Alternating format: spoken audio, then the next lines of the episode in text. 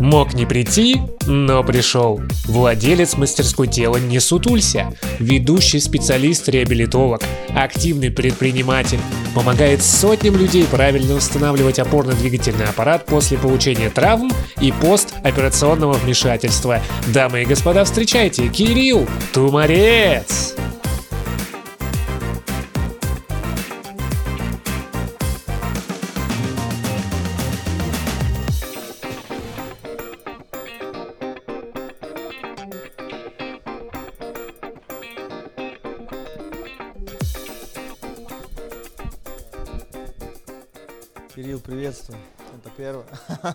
Решили, э, у меня прям зажим, э, у меня кислород не поступает э, в мозг. Кстати, мы давно не делали замер мозга, надо тоже сделать. Решили, ты сможешь мне сня- вот какое-то, чтобы практика?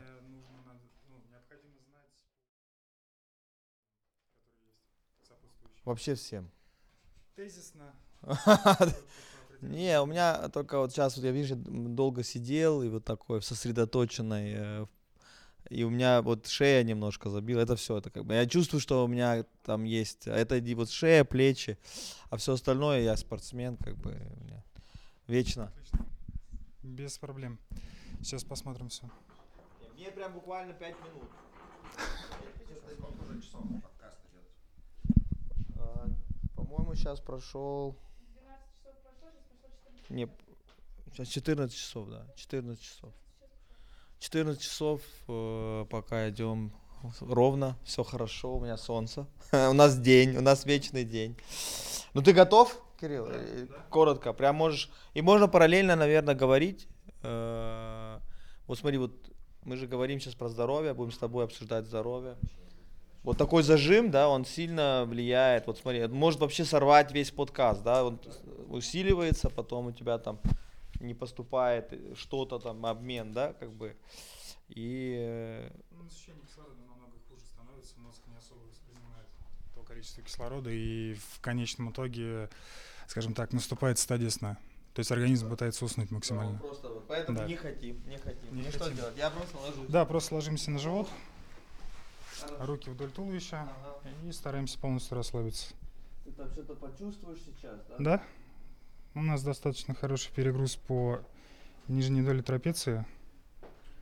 С учетом того, то, что положение сидячая закрутка таза происходит в этом положении, натяжение бицепса бедра и плюс ко всему в таком положении плечевой пояс начинает затягиваться достаточно сильно вперед. То есть грудные мышцы становятся чуть короче для того, чтобы увеличить кифоз грудного отдела. В конечном итоге средняя и верхняя доля трапеции начинают сокращаться. Ну и автоматом подтягивает плечевой пояс а, выше к затылочным буграм. Вот ты прям нашел точку. Плюс помимо того, что идет перегруз средней и нижней доли трапеции, у нас также перегружаются ромбовидные мышцы, которые отвечают за сведение лопаток. То есть это одна из самых основных проблем, когда происходит перегруз. Плечевой пояс начинает очень сильно затягивать вперед за счет грудных, и ромбовидный просто не может справиться с вытяжением лопаток в обратную позицию. Дышим, делаем вдох, выдох.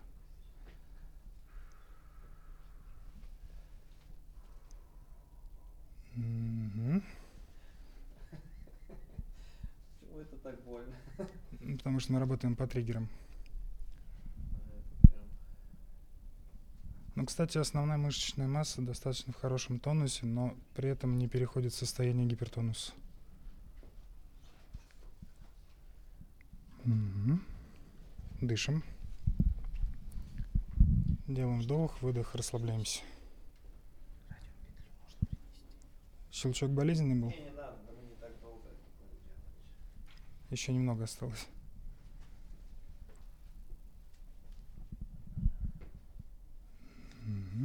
Расслабляемся. Но особо сильно тоже расслаблять не будем. Иначе гипертонус снимется и настанет стадия полного расслабления, организм начнет отключаться.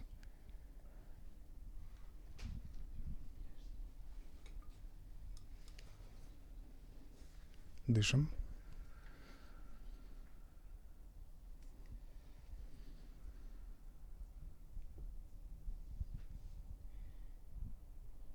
Сейчас сводим аккуратно лопатки. Да, да, да, да, сводим, сводим. Расслабляемся. Мгм. И аккуратно разворачиваемся на спину. Еще, еще шею сделать, да? Да, конечно.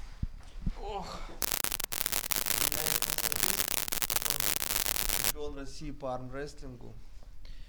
Я так думаю, у него достаточно сильные руки. И к нему реально не хочется ходить. Дышим.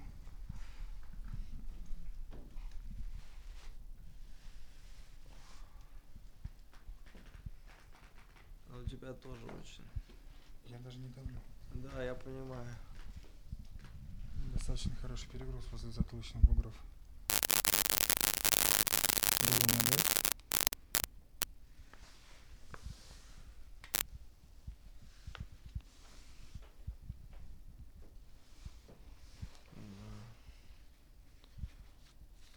Гребля мне помогает немножко.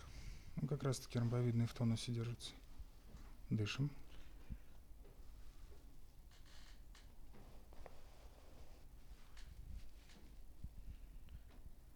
Вот, получается, боль это, да, ну, это чтобы бы- обрести счастье. Ну да. Снятие спазма. Это тоже некая философия жизни. Вот надо терпеть, да, как бы. Вот в сборной России так массажисты все говорят. А там через слезы все идет. Ну, в момент перегруза по мускулатуре тоже мало приятного, когда человек пытается достигать каких-то результатов, там постоянный перегруз происходит. Немало приятный. Поэтому снятие спазмов, которые достаточно давно держатся, тоже по логике вещей должны быть не очень приятные. Это расплата, да. Ну. Ох. Ну, буду надеяться, что следующие 10 часов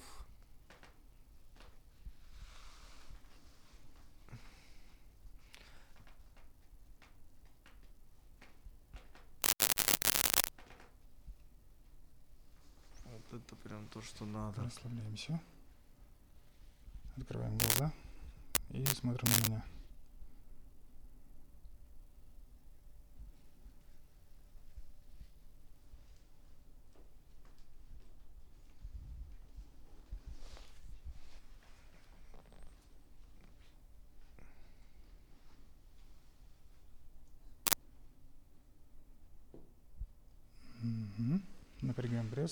Аккуратно встаем. После подъема уже расслабляем.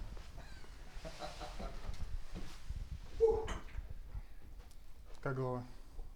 Я проснулся. Да. Давай. Ох, Кирилл, это было круто. Сказать, что это было круто, это ничего не сказать. Просто, ребята, это просто очень круто. Я не знаю, где там камеры, они все развернуты. Кирилл, это прям э, живая демонстрация, насколько... Вот я, у меня другое состояние. Я Мгм. чувствую себя по-другому. Но не тошнит, все нормально. Нет, не тошнит. Отлично. не тошнит, наоборот, такое ощущение, как будто какая-то э- эйфоричность, какая-то вот Мгм. такая, вот сейчас нам уберут стол. Я всегда вообще поражаюсь, как все взаимосвязано. Да? У нас же вот эта большая система, все взаимосвязано. да. Да, все взаимосвязано, и на самом деле многие а, ошибочно считают, что если где-то какой-то маленький перегруз произошел, необходимо лезть именно туда. То есть, допустим, там а, болит то же самое колено, да, и большинство людей сразу лезут в это колено, пытаются что-то массировать, разминать, приводить в нормальное состояние, но по факту у меня 90% моих пациентов, которые приходят с проблемами по коленям, да, то есть банально там дискомфорт какой-то, а, по большей степени у них проблема идет либо поясничный, либо грудной отдел. То есть совершенно в другом месте. Там вообще, в принципе, за всю жизнь, может быть, никаких болевых ощущений не было. Но по факту просто банальный перегруз идет и мышечная компенсация. То есть там мы с самого детства, там, допустим, бегаем, прыгаем, падаем. а в- маленьком возрасте у нас очень большая выработка гормона роста. То есть э, в таком ключе, ну, ребенок особо не замечает, и травмы, они быстро сглаживаются. То есть там регенерация очень бешеная идет Да. до определенного возраста. ну и особо незаметно. Но компенсации выстраиваются уже с самого детства. То есть какие-то мышечные волокна начинают выполнять функцию других, и в таком... Да, и потом Да. человек искривляется. Да, вообще. да, да, да, Особенно если где-то это. полгода какая-то мышечная группа не работала. Да, да, совершенно верно. То есть и здесь а, плюс нужно понимать тот момент, что а, мы живем в такое время, когда компьютеры, мобильный телефон, то есть все время с опущенной головой в положении сидя, то есть это может занимать большое количество времени, такое положение. Вот, то есть в конечном итоге а, происходит адаптация организма, то есть атрофия некоторой мускулатуры за короткий срок. Потому что в данный момент организм тратит на поддержание тонуса более крупную мускулатуру. То есть в конечном итоге у нас происходит минимальная какая-то атрофия, сокращение мышечных волокон и все. То есть как только человек встает, либо какие-то действия совершает, у нас а, происходит перераспределение нагрузки, и все, в этот момент происходит компенсация, и как раз-таки вызываются болевые моменты вообще совершенно в другом месте. В общем, ребята, мы сейчас будем целый час с Кириллом раскрывать тему, как функционирование твоего тела влияет на счастье. Да. Потому что мы все знаем, когда где-то боль, зубная, один больной зуб, и у Да, тебя счастья да. никакого нет Да. больше. Да, и на самом деле, э, ну, вот, вот ты сейчас вот такую... дем- У меня полностью поменялось состояние. Вот через вот, как, вот э, я просто я, не могу нарадоваться, да. И действительно, э, ну как ты это видишь? Как вот если вот на этот вопрос ответить, как э, состояние тела влияет на счастье, на твой взгляд? Ну, как было уже сказано, что в любом случае, скажем так, если человек достаточно хорошо себя чувствует, ну, в принципе, физически по состоянию, да, то есть у него присутствует какое нек- некое состояние эйфории при определенных действиях, при выполнении там а, ряда действий, да, то есть, скажем так, а, когда он делает систематично даже рутинную работу, если она не вызывает каких-то болевых ощущений дискомфорта, то, в принципе, она достаточно сглаженно идет, и в конечном итоге человек не акцентирует э, внимание на подобные действия, ну и, во всяком случае, а, нет негативных эмоций. То есть это, эти действия не вызывают негативные эмоции, а, следовательно, нет восприятия какого-то негативного к этому ко всему. То есть если человек, там, допустим, ходит постоянно на работу, сидит за компьютером, да, то есть 24 на 7, у него болит постоянно из-за этого поясница, шея, головные боли и тому подобное, то есть ну, максимум, максимум год я даю на терпение этого человека, чтобы он через год сказал, что работа ужас, мне не нравится, это вообще не мое, и, все. То есть подобного рода действия будут вызывать просто негативные эмоции постоянно. Ну, вот, то есть в таком ключе, чем больше у нас э, адекватное состояние по э, мышечной структуре, тем больше, скажем так, и счастья появляется у человека. То есть Ну, восприятие вот, жизни да, вот другое. ты сейчас сразу озвучил такую болезнь нашего поколения, потому что Да. милли- не знаю сколько там э, лет, ну очень много лет э, мы не сидели так Да, много, да, а здесь да. вдруг мы все сели. Да. А зачем стоять, если можно сидеть? Сказал человеческий мозг. Ну, я так думаю, что через какой-то промежуток времени, спустя сколько-то там столетий, эволюция все-таки чуть-чуть дальше шагнет, Да. и наш позвоночный столб чуть больше адаптируется, нежели чем сейчас. То есть в любом случае эволюция Да, протекает, однозначно, да. и в конечном итоге у нас даже сейчас, то есть э, э, срок жизни, да, то есть он увеличивается, так или иначе. Ну, вот, то есть в таком ключе, в принципе, я надеюсь, что Через пару, шагнет. ну, через 300-400 лет, на- или через сколько-то поколений, да, там, я, я- 25. Я, я надеюсь, что это будет выглядеть в таком ключе, что стадия развития эволюции точно так же ускорится. Потому что многие вещи уже не нужны, то есть как было раньше. Да. Но в нашей жизни нам это не очень поможет. Вот сейчас, на данный момент, Ну у нас эпидемия. э, Я недавно делал обзор миллиардных компаний. Там была одна компания, которая помогает людям. э, Боль в спине. Боль в спине — это просто что-то... А, Сумасшедший рынок, огромный рынок, да, как бы. Э, Вот у меня, я греблей занимаюсь, у меня очень редко болит спина. Если болит, только, ну, по, по понятным- Ну, когда уже перегруз происходит, до определенного пикового Да. состояния доходит, и вот тогда сразу щелкает в каком-то месте. Потом откат по состоянию чуть-чуть назад, больше, ну, Да. мышечная структура расслабляется и более-менее Ну, я так много двигаю свой позвоночник, да, что как-то вот э, не думаю про это много. Мгм. Хотя у меня даже, ну, у меня, я должен про это думать больше, чем я думаю. А по остальным? Ну, опорно-двигательный аппарат, то есть если взять нижние конечности, шейно-воротниковая зона. Ну, я думаю, если меня посмотрит э, любой как бы э- эксперт, он найдет много недочетов там. э, Ну, понятное э, дело. Я вот меня тянет вперед постоянно, но это у меня связано с объективными причинами, да. Мгм. Ну, вот у тебя даже написано не, су- не сутулся, не сутулься, да. Это совет бабушки, да, так, Мгм. важные слова. Э, Вообще, э, кстати, очень интересно, как тело влияет. Да? Вот мое заболевание, у меня генетическая бо- болезнь Бехтеров, оно искривляет позвоночник, Мгм. и у тебя по- появляется вопросительная э, поза вот такая, Мгм. да, как бы. Да. И эти, ну, еще как бы эти люди не видят неба, там солнца, они постоянно вниз смотрят. Э, но, э, но это можно предотвратить. это У кого-то можно, у кого-то нет.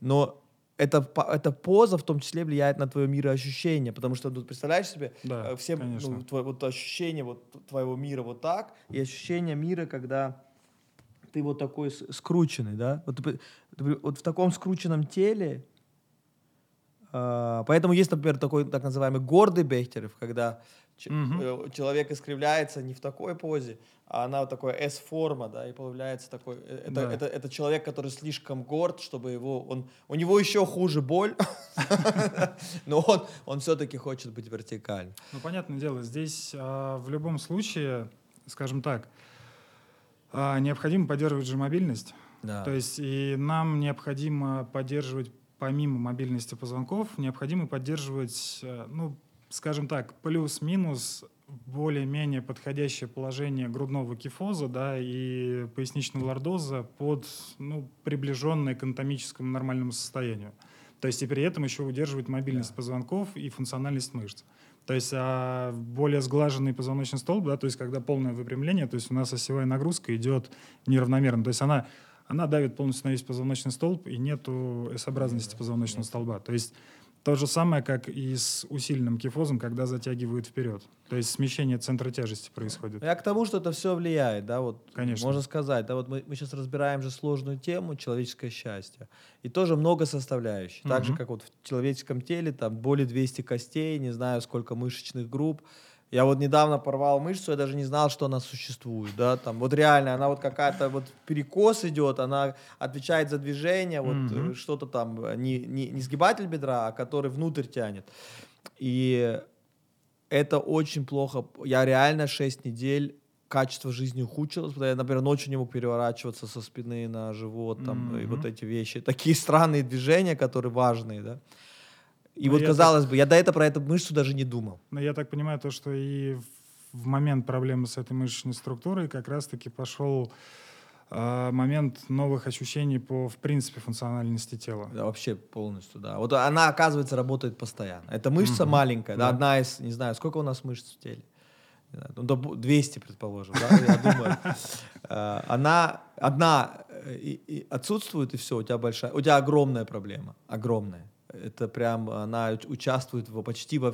Она, Ну да. она входит в мышцы кора, и она таким образом участвует во, во- да, всем, что Да, если делаешь. происходит маленький сбой в каком-то определенном а, мышечном волокне, то это, в принципе, может спровоцировать по, скажем так, а, есть такая система, как анатомические поезда. То есть, если проблема происходит в определенной зоне, то в противоположной стороне, совершенно вообще в другом положении, может произойти достаточно сильный перегруз, который же в свою очередь спровоцирует перегруз опять же в этой зоне и усилит раза в два, в три. То есть в конечном итоге, если специалист будет ковыряться и искать причину, он может ковыряться в совершенно другом месте и тем самым провоцировать усиление дискомфорта в изначальной точке. То есть это Да. все в таком ключе. Но и опять же, возвращаясь к вопросу по поводу счастья, то есть а, если, скажем так, а, мне кажется, счастье — это когда человек воспринимает себя как цельный организм, то есть не смотрит отдельными какими-то моментами, да, то есть там прибежал к такому-то врачу, тот сказал там 150 таблеток выпить, и будет замечательно вообще. То есть когда человек осознанно подходит а, к восприятию собственного организма, то есть точно знает, какая мышечная структура должна функционировать, как она должна функционировать. То есть здесь важно понимать, как работают мышцы Да, и вот чувствовать себя, это. как Да. работает вот да, это. то есть а, есть еще такое понимание, как а, оно достаточно активно развито у бодибилдеров. То есть когда они занимаются, там есть э, восприятие мышечной структуры, то есть визуализация. В момент закачки Да. мышечной А структуры думаешь человек это, да. пытается да, представить, как функционируют волокна. То есть вот здесь принцип тот же самый. Человек должен начать чувствовать. Э, должна выстраиваться очень хорошая нейромышечная связь, то есть чтобы мозг отчетливо получал импульсы непосредственно от этой мышечной структуры. Тогда он сможет ее детально контролировать. И, в принципе, такие проблемы, как э, компрессия в позвоночном столбе и тому подобное, они будут сглажены почти на нет. Ну, во всяком случае, это нужно поддерживать это состояние. То есть Много, много надо нет. знать, да? Да. Получается большая нагрузка. Ты реабилитолог, да, в том числе. Э, И, кстати, реабилитация это вообще такая вещь, пр- просто мало кто про нее думает, реально. Ну да, скажем так, эм, если взять, допустим, Европу, Да, там Америку, там у центр, них, мы у смотрим- них развито это очень хорошо, у нас это тоже начинает развиваться. Но опять же, это такая моя избитая тема. Я всем всегда Да. говорю, что реабилитация была э, прародителем реабилитации, да, той, которая сейчас существует, является Советский Союз. У нас Да. это было развито очень Да. сильно, но после развала Советского Да. Союза как Получается, раз-таки Ничего изобретать не надо, хотя бы вернуть. да, э, то есть те же самые техники, те же самые методики просто немножко облизали, сделали красиво Да. и Но за- я просто к тому, что ты видишь людей, которые, у которых единственное желание Мгм. это вернуться к жизнеспособному состоянию, да, соответственно, когда человек, ну, когда человек пострадал после аварии не- или после- у него основной целью в жизни становится реабилитация, да, вернуться в жизнь, да, как бы это качество жизни, это самое мощное, что он может сделать для качества. Нет ничего сильнее, чем это, да, когда Да, это да. утеряно. И люди это осознают, когда это утеряно. Но, к сожалению, да. То есть не в самом моменте, когда необходимо развиваться, да, Да. то есть когда нужно обратить внимание и как-то пытаться что-то сделать, а уже когда финальная стадия, то Да. есть когда уже серьезные И проблемы. я с тобой согласен, что вот э, врачи после какой-то операции там говорят, что тебе нужно делать там гимнастику, ЛФК, вот, вот это, это, э, упражнения, иначе у тебя будет искривление там. э, они это объясняют. Да, они говорят, Мгм. у тебя вот там, мы там отрезали что-то там, и там вот эта мышца ослабля- ослабленная будет полгода, и э, у тебя будет большая проблема, если ты не будешь делать вот эти три упражнения. И дают тебе эти Мгм. три упражнения, и дальше ты сам. Ну да, да. И 90% людей эти упражнения не делают. Не делают. Если Да. они идут в реабилитационный центр, да, и у них э, встречи там с тобой, или какое-то есть обязательство, оплата, да, что-то, они Мгм. более вероятно это делают. Но многие думают, ну, как бы сам справиться, да, как-то. Но это не происходит. Это не К происходит. сожалению, да. К сожалению. А, в- человек, в принципе, такое, скажем так, существо, которому, если дать возможность где-то сфилонить, он будет пытаться это сделать. Он будет пытаться облегчать свою собственную жизнь. То есть и большинство людей идут по этому принципу. Со спортсменами проще в этом плане. То есть спортсмен четко это, это понимает. их лишает просто. Да, да, это заработок, мечты. это карьера, это в принципе его вся жизнь, которую он с самого детства идет. То есть полное, полностью обрабает все, и его единственный вариант — это восстановиться. То есть они выкладываются там чуть ли не на 300% для полного восстановления, чуть На ли не опережая, да, не опережая сроки даже. То есть есть определенный протокол сроков, они умудряются зайти в- дальше, сократить этот срок только лишь для того, чтобы попасть на соревнования в определенный момент. Ну вот, то есть, э, но и обычные люди, да, то есть, которые не, там, не про спортсмены, они точно так же иногда бывает прям яро занимаются, даже иногда перебарщивают. Мне приходится иногда оттормаживать пациента и говорить то, что успокойтесь, как бы надо притормозить немножко, потому что иначе это уже будет просто перегруз, причем конкретный. Да, это, ну вот это, это вот касается, почему-то иногда самое важное, вот спортсмены, да, для них это стимул достаточный, да, но иногда самое важное недооценивается, да, и потом Мгм. последствия часто невозвратимы, да, ну там просто э, уже ущерб случился, если ты не делал эти упражнения, а люди Да. ду- думают, ну что эти, вот таблетки это важно, пить, да, а, а упражнения делать это... Ну, у многих восприятие, как сели, встали, пару приседаний сделали. То да, что, такая- ты, что этим сделаешь, Да, да, да, да, да, да. да. Хотя там э, вот недавно тоже общался вот как, просто насколько это будет может быть мощно, да. Недавно общался с там тоже с врачом, он, он в основном лечит тем, что вот э, в основном гимнастикой. Это Мгм. его основ... он, он лечит то, что не лечится. Люди к нему приходят, у которых уже все. Ну, как бы по- методов нет.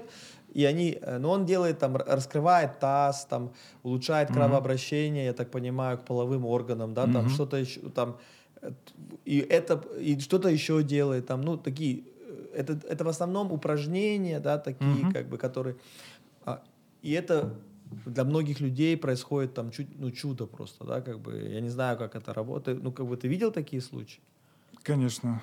А, Если, ну, если не вдаваться в подробности, да, то есть у меня почти, ну, почти 80% моих пациентов это какие-то уникальные случаи. Да.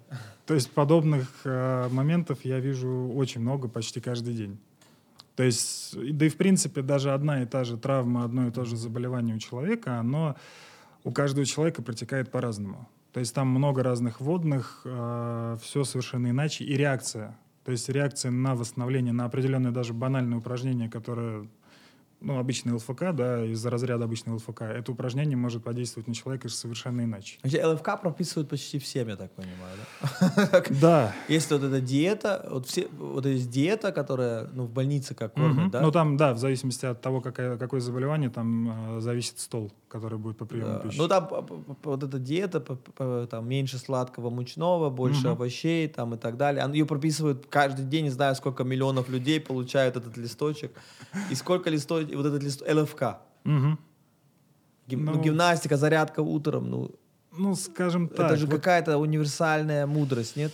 А, назвать ее универсальной достаточно сложно, потому что как раз-таки для этого и создан, а, в принципе, реабилитолог, да, то есть чтобы под определенный ряд вводных создать а, определенный комплекс. И в том числе изменить определенные упражнения в ЛФК, да, то есть там выполнить технику выполнения для того, чтобы не включать определенную мускулатуру, а включить несколько под другим углом, допустим.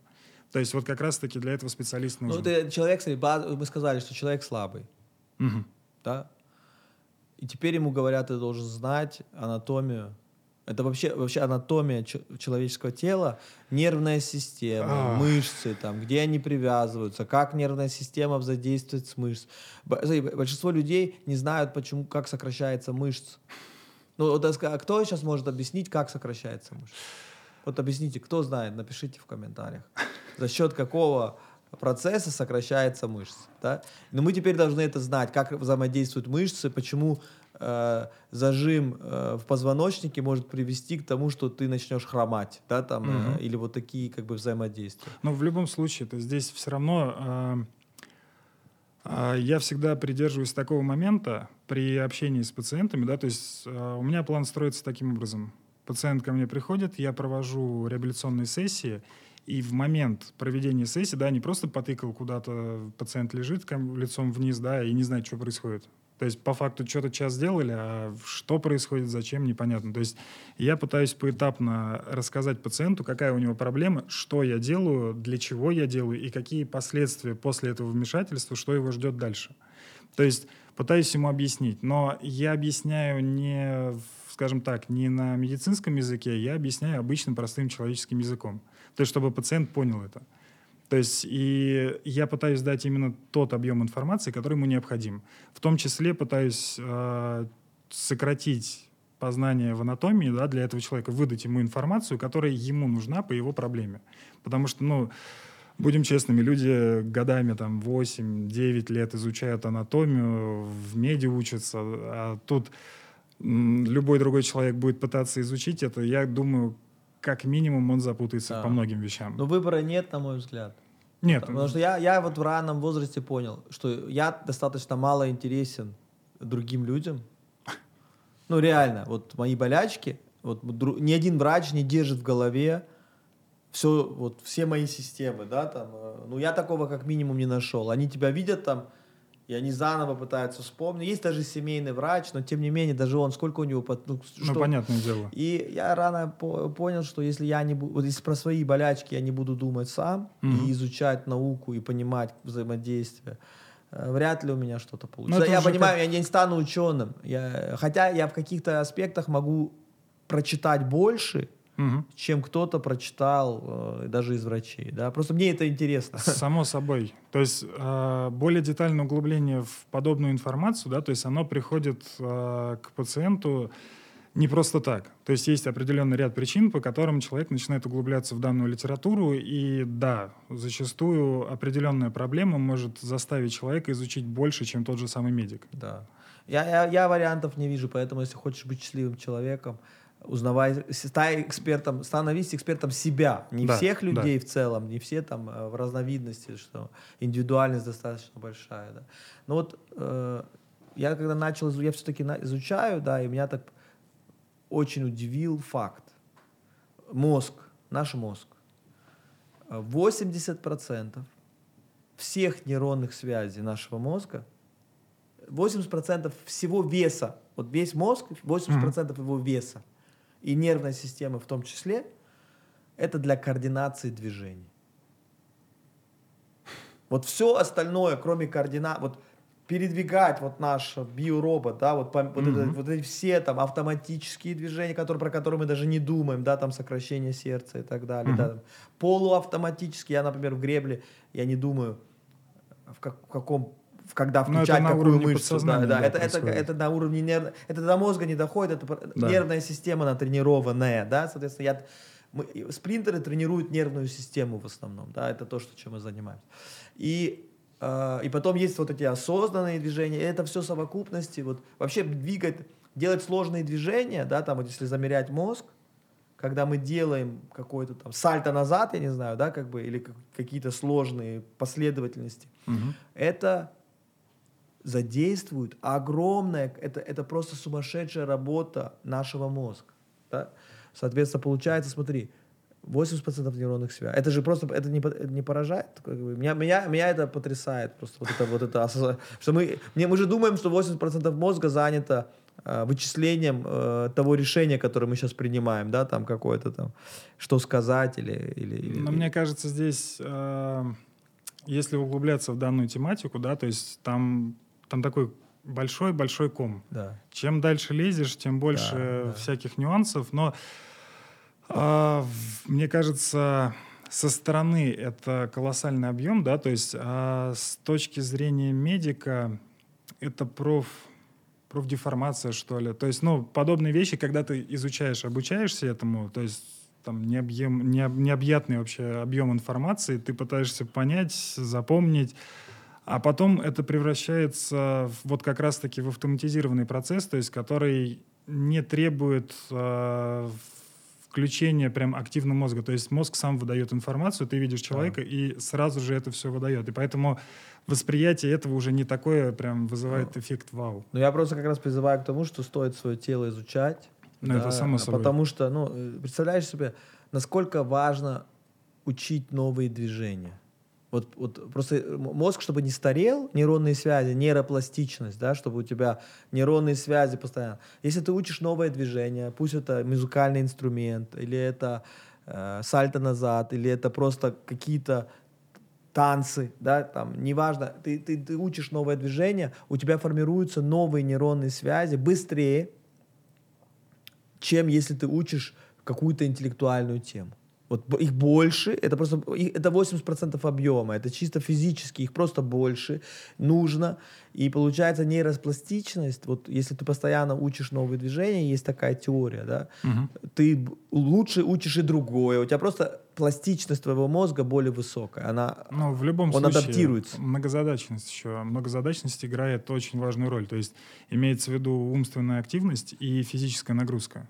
То есть сочетание одного с другим, потому что необходимо подгружать наш мозг разными задачами, разными типами задач. То есть чтобы он пытался адаптироваться каждый раз. И это по принципу даже того же самого тренировочного процесса в зале. То есть есть определенная, допустим, программа, человек занимается по этой программе, есть определенный срок, за который он э, привыкает. Нагрузка уже не такая активная, нагрузка вообще в принципе не вызывает э, всплеск адреналина, она не вызывает даже э, банально уже по сути разрыва волокон.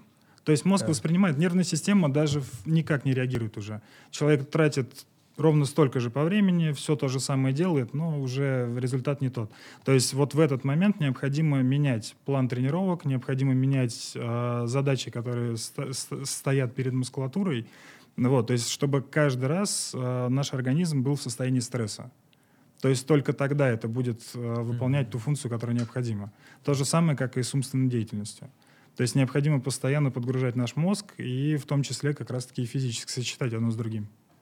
Это вот тоже такая контраинтуитивная мысль, да, что лег... э, стресса слишком много вредно, Да. слишком мало тоже вредно. Ну, скажем так, что касательно стресса, здесь есть свои, кстати, плюсы. Да. В большом количестве стресса Вот такой Есть резкий, плюсы. да. Резкий вот я, стресс. Вот я когда буду засыпать, я прыгну э, в ванну с, с ледяной водой. Ну, это может сказаться на сердечной мышце.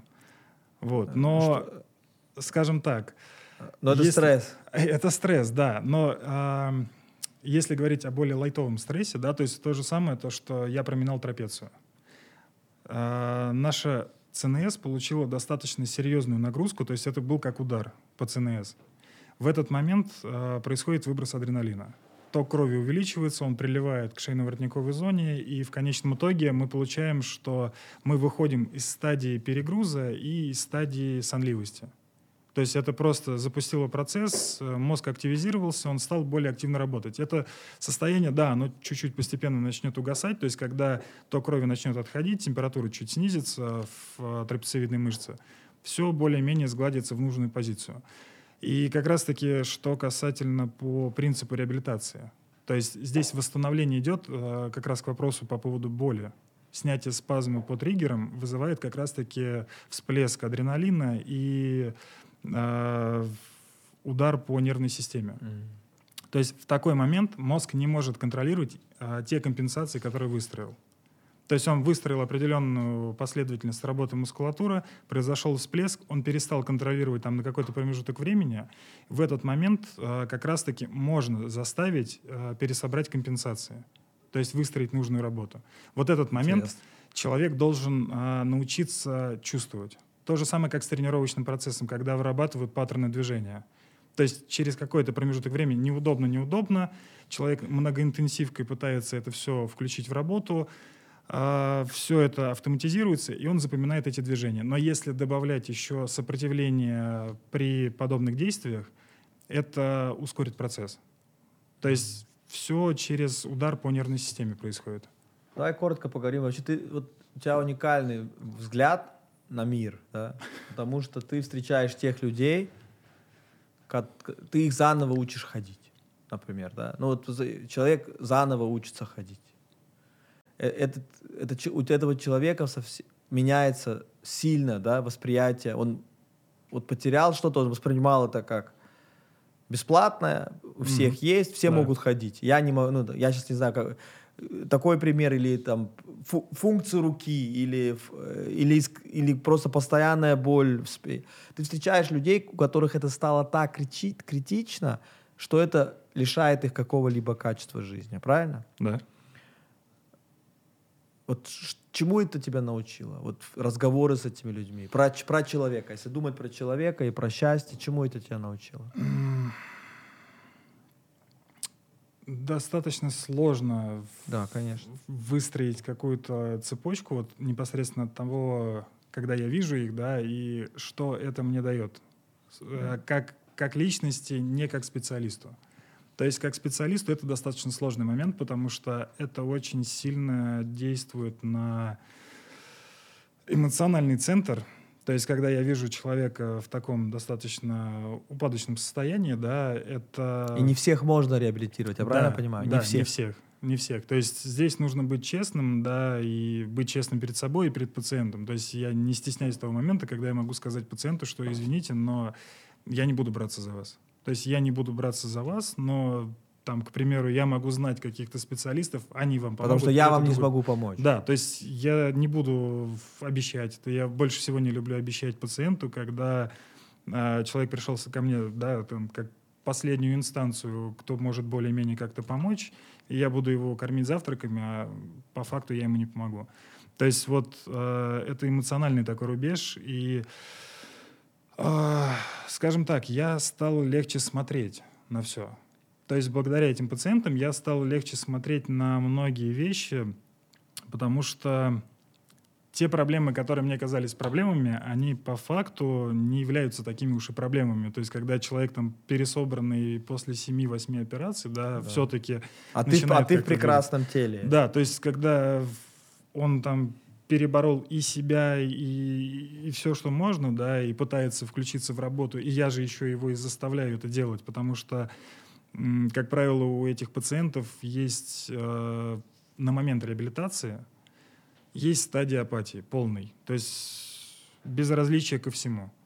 И, ну, это, это какая-то естественная стадия, да, принятие, Да, там, да, отрицание, да, да, апатия, да. там, я не знаю, какая там Да, последовательность. то есть, ну это вот, э, вот в этот момент я еще выступаю, ну, назвать себя психологом я не назову, то есть я больше человек, который может выслушать переживания. То есть я выполняю свою работу, но в этот момент человек пытается мне, ну, скажем так, излить душу, что ли.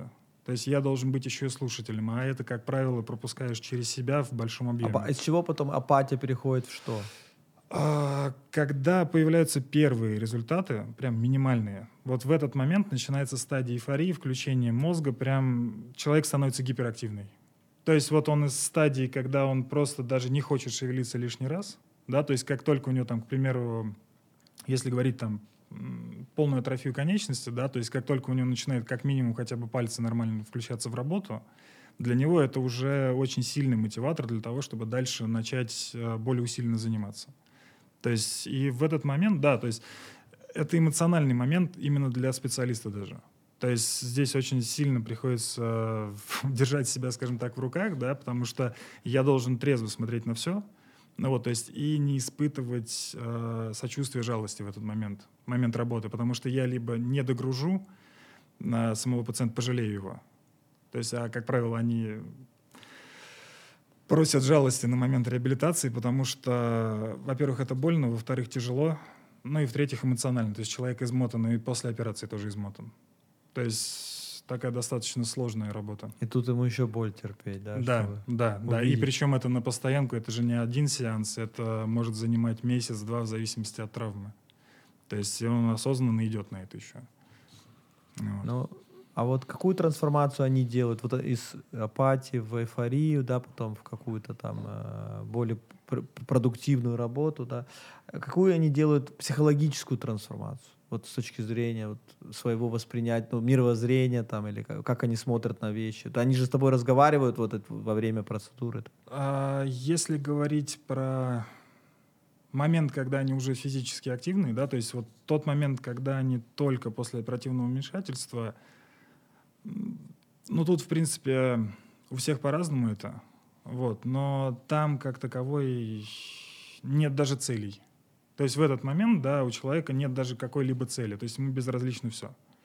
Ну вот, то есть э, по счастливой случайности он А что они оказался. говорят, когда им безразлично все? Какие, что они... А им без разницы. То есть э, в этот момент им без разницы все, что происходит. Больно, ну, больно и больно.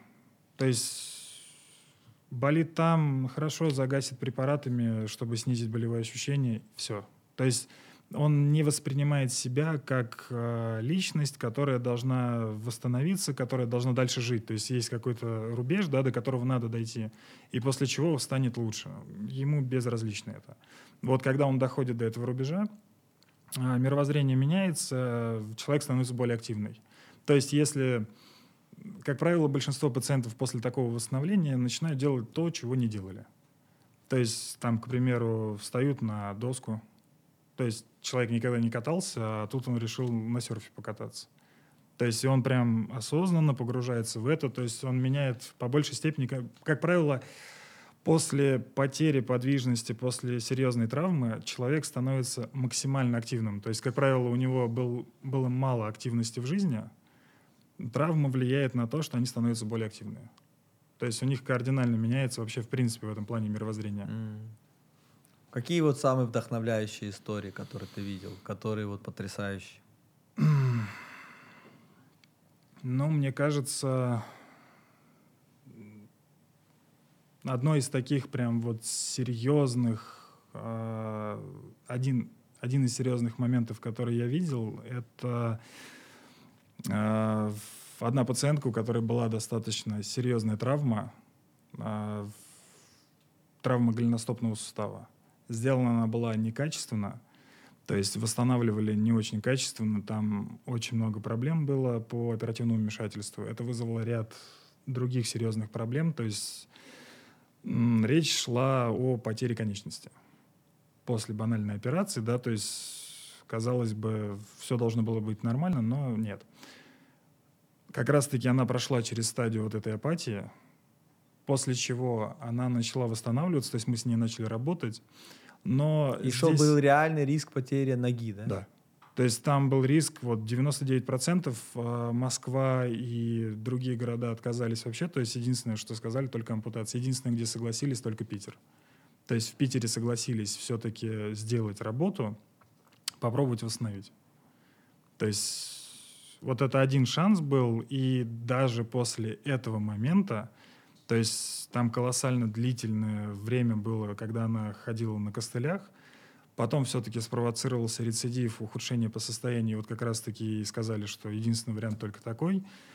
Она все равно не опустила руки, начала дальше искать, нашла в Питере, поехала туда в Питер, сделали операцию. Там, э, скажем так, попробовать прочувствовать то, что она прочувствовала, я не знаю, это вот врагу такой не пожелаешь. То есть тот объем боли, который был у нее. Потому что там не одна операция, там порядка 8-9 операций было за короткий промежуток времени. И этот человек умудрялся даже сторис снимать. То есть этот человек снимал сторисы, улыбался на камеру и... То есть, судя по сторисам, было такое ощущение, как будто она просто на уколы ходит. Вот, то есть и сейчас она ей сделали операцию, она восстановилась плюс-минус, и вот в скором времени мы начнем уже более активное восстановление по ее конечности. Она сможет сто процентов сохранить, да, уже? Да, уже все. То есть э, риск пропал, все замечательно. Да, есть такие еще вещи, которые даже наука не может объяснить иногда, да, происходят какие-то реальности. Но вот, видишь, э, мы, мы, наша задача, как замотивировать людей, больше фокуса внимания дать вот своему телу. То, та оболочка, в которой ты находишься, она существенно влияет на, на ощущение, на все эмоции, которые ты будешь ощущать. Mm-hmm. Не да, только отсутствие верно. боли, не только отсутствие боли. Вообще, как ты себя будешь чувствовать и что с тобой, ну, как, вот, восприятие того, что происходит, сильно зависит от нервной системы, от мышц, от костей. Плотность костей меняется, да, там это все. Э, и потом, рано или поздно, если там плотность костей низкая, мышцы слабые, можно просто дома, поднимая там чемодан, э, да. Сделать себе так, такие переломы, которые потом вообще не лечатся, да, как бы. Вот ты просто видишь людей, которые это уже осознали, к сожалению, да, столкнувшись с ситуациями. А, мне всегда хотелось бы, чтобы люди осознавали это ну, раньше, раньше. как-то раньше, да. Но, например, мы замотивировали человека, да, он говорит, да, я хочу сейчас лучше понимать. У него нет 8 лет, как, на, кого, как можно настроить себе информационный поток, чтобы знать эти вещи, но при этом не утонуть э, в каком-то в энциклопедии? Ну, мне кажется, здесь сейчас это достаточно в открытом доступе. Да. То есть подобного рода информация, она в открытом доступе. То есть благодаря... Надо только уметь фильтровать ее. Да, да. да как вот ее фильтровать? Верно. Какие признаки? Вот как, что, что... Мне кажется, больше, вот, скажем так, больше всего играет роль э, отзывы и комментарии по определенным специалистам, да, лекторам, то есть людям, которые преподносят информацию. Если по отзывам более-менее адекватно все происходит, потому что я, я не сторонник, когда э, люди акцентируют внимание, да, сейчас очень модно так стало смотреть страницы в Инстаграме, то есть ну, страницы в Инстаграме можно сделать красиво, достаточно быстро. То есть, если мы говорим про медиков, про специалистов... А, ты можешь показать на Инстаграме все свои успешные случаи, да, скрыть все да, свои неуспешные да, случаи. И да. вот ты как бы вундер, да, э, да, совершенно верно. исцелитель, да, там каких-то... Да. То есть, поэтому реальные отзывы людей. Я, допустим, не скрываю своих пациентов. То есть, вот интересный человеку, хочет пообщаться с моими пациентами, пожалуйста, без проблем. То есть он может задать любой вопрос любому из моих пациентов, спросить, я никого не скрываю из них. То есть А, мне кажется, больше открытость играет роль и в отзывы. Вот только у людей, которые получают достаточно адекватные отзывы от пациентов, от реальных людей, вот у них стоит э, черпать эту информацию. То есть, благо сейчас э, многие специалисты делятся своими знаниями, да, то есть как раз-таки сейчас пошла тенденция, когда специалист любого профиля пытается видоизменить информацию, да, то есть сделать ее более легкой, то есть более восприимчивой для обычного человека, чтобы ему не пришлось там э, изучать годами все Да, это. тысячу латинских слов. Да, то есть ему необходимо преподнести эту информацию легкой, и эти вот специалисты как раз-таки сейчас этим занимаются. То есть я в том числе пытаюсь э, минимизировать сложные слова, термины, то есть дать информацию человеку. Но при На этом ты простом языке. упираешься на научные какие-то, Да, да, ну как бы да. ты не упрощаешь тем, что ты Ну, здесь, с- здесь сложное делаешь. э, Да, здесь в зависимости от того, какой аудитории я преподношу эту информацию и с кем я общаюсь на, на этот момент. Потому что у меня приходят там, допустим, те же самые медики, да, то есть э, врачи ко мне на прием приходят. Ясное дело то, что они привыкли уже.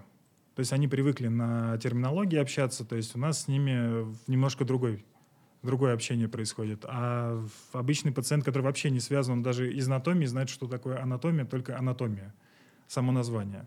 То есть тогда я ему пытаюсь прям Это, детально кстати, очень объяснить. крутой э, признак, да, что ты можешь общаться на простом уровне, как для шестиклассника, да, но ты можешь и на научной конференции там э, общаться на уровне таком. Вот если ты можешь вот эту менять, да, это очень хороший признак. Я просто, вот, скажем так, я смотрел с точки зрения себя.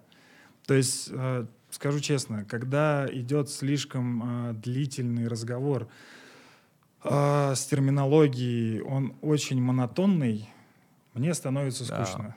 Мне реально становится скучно, меня начинает выключать в какие-то моменты, и я, судя по себе, понял, что меня это и не очень устраивало, когда я ходил на приемы там, к определенным врачам. Он начинает что-то разговаривать, и мне кажется, что он через какой-то промежуток времени общается вообще не со мной. То есть он как будто в своем мире уже общается с кем-то, и я не воспринимаю информацию, которую он говорит.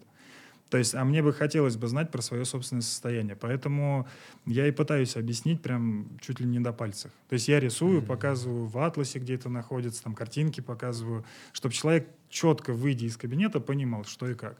То есть и здесь точно так же. То есть а, информация должна быть не всегда сложной. То есть сейчас масса даже Да. а, книжек есть, которые также на более упрощенном языке. Да. А, Объясняют сложные да, вещи, да. да, да. И один из моих таких серьезных э, советов не лезть в сложную медицинскую литературу, если нету основной Да. базы. Я по поводу качества жизни и счастья человека, я записался в все научные э, сообщества, да, есть такое, например, э, Quality of Life Studies, самое большое сообщество международное. И у них конферен, конференции, они там показывают. Это самое скучное, что я когда-либо видел в истории. Но я, ре- это, это реально невозможно. Это реально, это э, каждый доклад, э, там 45 минут, это только определение, э, методология. огром- И, и- и- проблема в том, что это не, это не смотрит никто. Это не смотрит никто. Э, Там э, э, это все правильно, но пусть это кто-то переведет потом на язык. Да, на Обыч- человеческий, э, да. обычного Что я человека. пытаюсь сделать в этом подкасте. да. Ну, предположим, э, предположим, человек сделал эту работу. Он сделал, я, я, я хочу стать экспертом своим. Вот я- тело, на меня, тело это очень важно да, для моего счастья, для долгосрочного, для здоровья, для всего. И, э, И он, предположим, он выбрал себе правильный источник, и он все это изучил. Что он в конечном итоге будет делать? Изучив все это проактивно, чтобы не получить проблему. Соответственно, вот ты- ты, э, ты вот тоже, ты выглядишь, вот у тебя большие мышцы, у тебя минимум, сколько у тебя там, 40 килограмм мышечной массы, я так э, предполагаю. 60, 64. Да? Это, это не, не жировой массы, да? Нет, именно мышечной. Это мышцы, это очень много. Это очень много. Это очень много Я, мышц. я еще на стадии набора. Ага, ну, я тебя- только начал приводить себя в форму. Соответственно, у тебя очень большое количество мышц. Э, Что ты еще делаешь? А, Вот человек, который знает вот все знания, что он будет делать ежедневно? Или еженедельно, ежемесячно? Если говорить на поддержание состояния, да, то есть если не говорить про острые моменты, когда есть обострение, то есть когда, в принципе, какая-либо функциональность запрещена.